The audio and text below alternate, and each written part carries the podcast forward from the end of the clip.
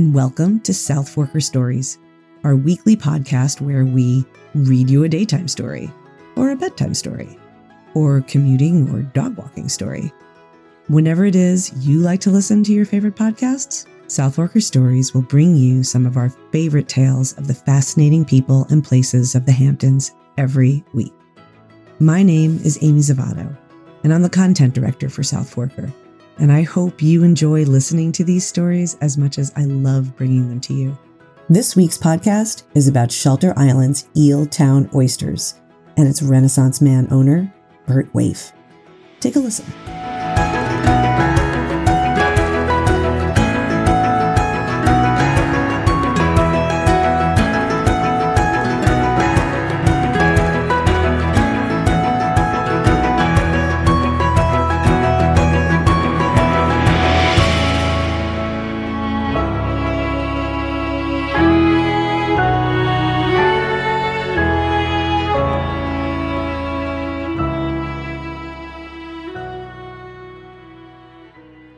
The Accidental Oysterman. Bert Waife's Eeltown Oysters. It wasn't what he planned on.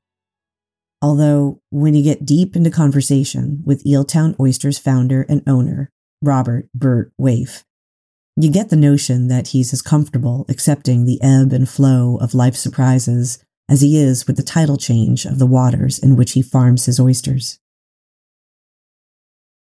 Waife and his family live on Shelter Island, which is also the source of his company's name. Eeltown is the colloquial designation given to the little spot on the eastern side of the island, rimming the waters of Coecles Harbor, demarcated, unofficially anyway, off North Cartwright Road and down a little known dead end street called Hudson Avenue. I appropriated the name Eeltown, which is an almost sacred spot on Shelter Island. Historically, it's where eel and bunker fishermen would get their fish and process them in Hayden, Waife says. It was a down to earth type of place for locals. While Waife himself is not a hairlegger, a person born, quite literally, on the island, his family's history here is fairly long. His grandfather bought the family house in the 1950s, and Waife became a summer kid who fell deeply in love with the wild landscape of the island. As a teenager, though, the city called, beckoning him to satiate his creative side, something that runs in the family. His great grandfather was Sholem Aleichem, the playwright and author who created the iconic character of Tevye, the dairyman, upon which the 1964 musical Fiddler on the Roof was built. Aleichem's son, Waife's great uncle, Norman Raeben, was an artist with a studio in Carnegie Hall who took an art aspiring Waife under his wing, an experience that would stay with him for the rest of his life. He taught Bob Dylan to paint. He was completely fascinating, says Waife. His teaching was about painting, but so much more about life and spirituality and vision, about how to see what perception was about.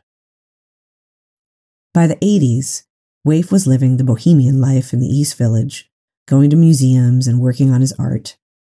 At the end of that decade, though, the claustrophobia and grit of urban life began to wear on him, and he set off on a soul searching walkabout.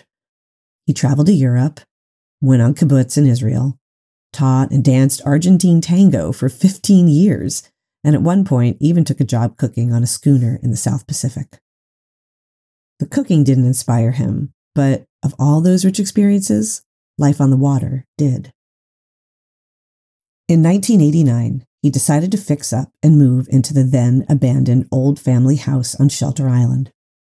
He worked as a boat captain for well to do boat owners who didn't want to do the sailing themselves. It was then that he also met and befriended Islander Jimmy Clark, longtime bayman, ferry captain, and mechanic who encouraged Waife to get into the mooring business. Waife once again found himself apprenticing under someone who'd become another dear mentor in his life. Jimmy got me started in oysters, he says. It wasn't until around the early aughts, though, that Waife got oyster serious. He joined Cornell's SPAT, Suffolk Project in Aquaculture and Training, program, and spent the next bunch of years learning more and more about raising oysters researching different techniques for cultivating market friendly bivalves. He also started looking around for a spot to lease from the county in order to farm his own professionally, an endeavor that took several years. Eel Town Oysters officially launched in 2019. He started small, seeding about 100,000 oysters that he grows in mesh bags, changing them up as their size increases over the months. Last year, he brought in about 600,000 and sells to places like Braun Seafood in Cutchogue and restaurants like First and South in Greenport, Vine Street Cafe in Cheequot, and the Pridwin in Shelter Island, the American Hotel in Sag Harbor, and Gosman's in Montauk. He also sells them at the Shelter Island Farmers Market during the summer season and at festivals, private parties, and events, like a recent one he did for Kid Squid in Sag Harbor, where he shucks his fresh fare for crustacean craving customers. All oysters on the East Coast are a species called Crassostrea virginica, or Eastern oysters. But oyster farmers typically find more charming and memorable titles for their bivalves. Montauk Shellfish Company grows Montauk pearls. Promised Land Mariculture Company in East Hampton farms Lazy Point oysters. Hampton Oyster has mermaid makeouts.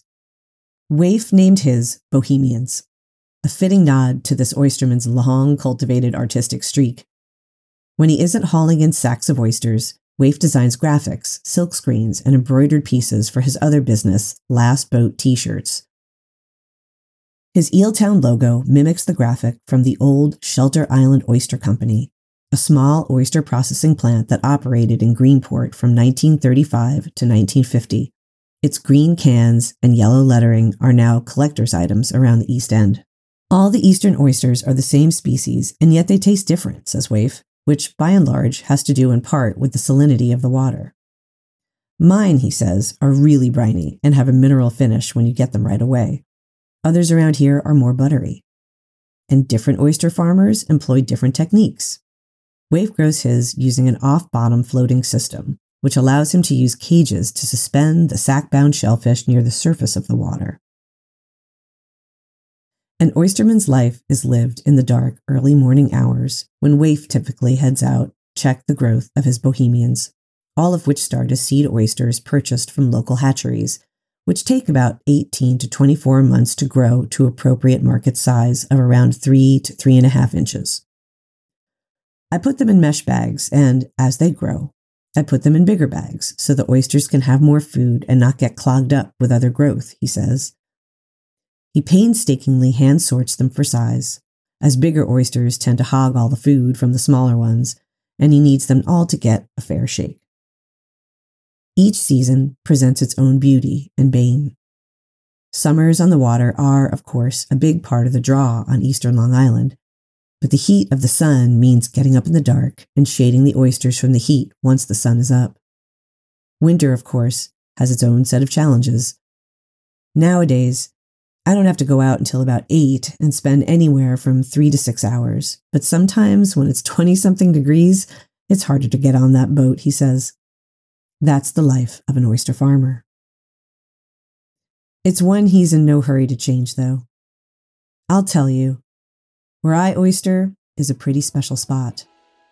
I'm about 1,000 feet offshore from the Elizabeth Morton Sanctuary near Jessup's Neck, he says. This is the next life and chapter. It's a life's work.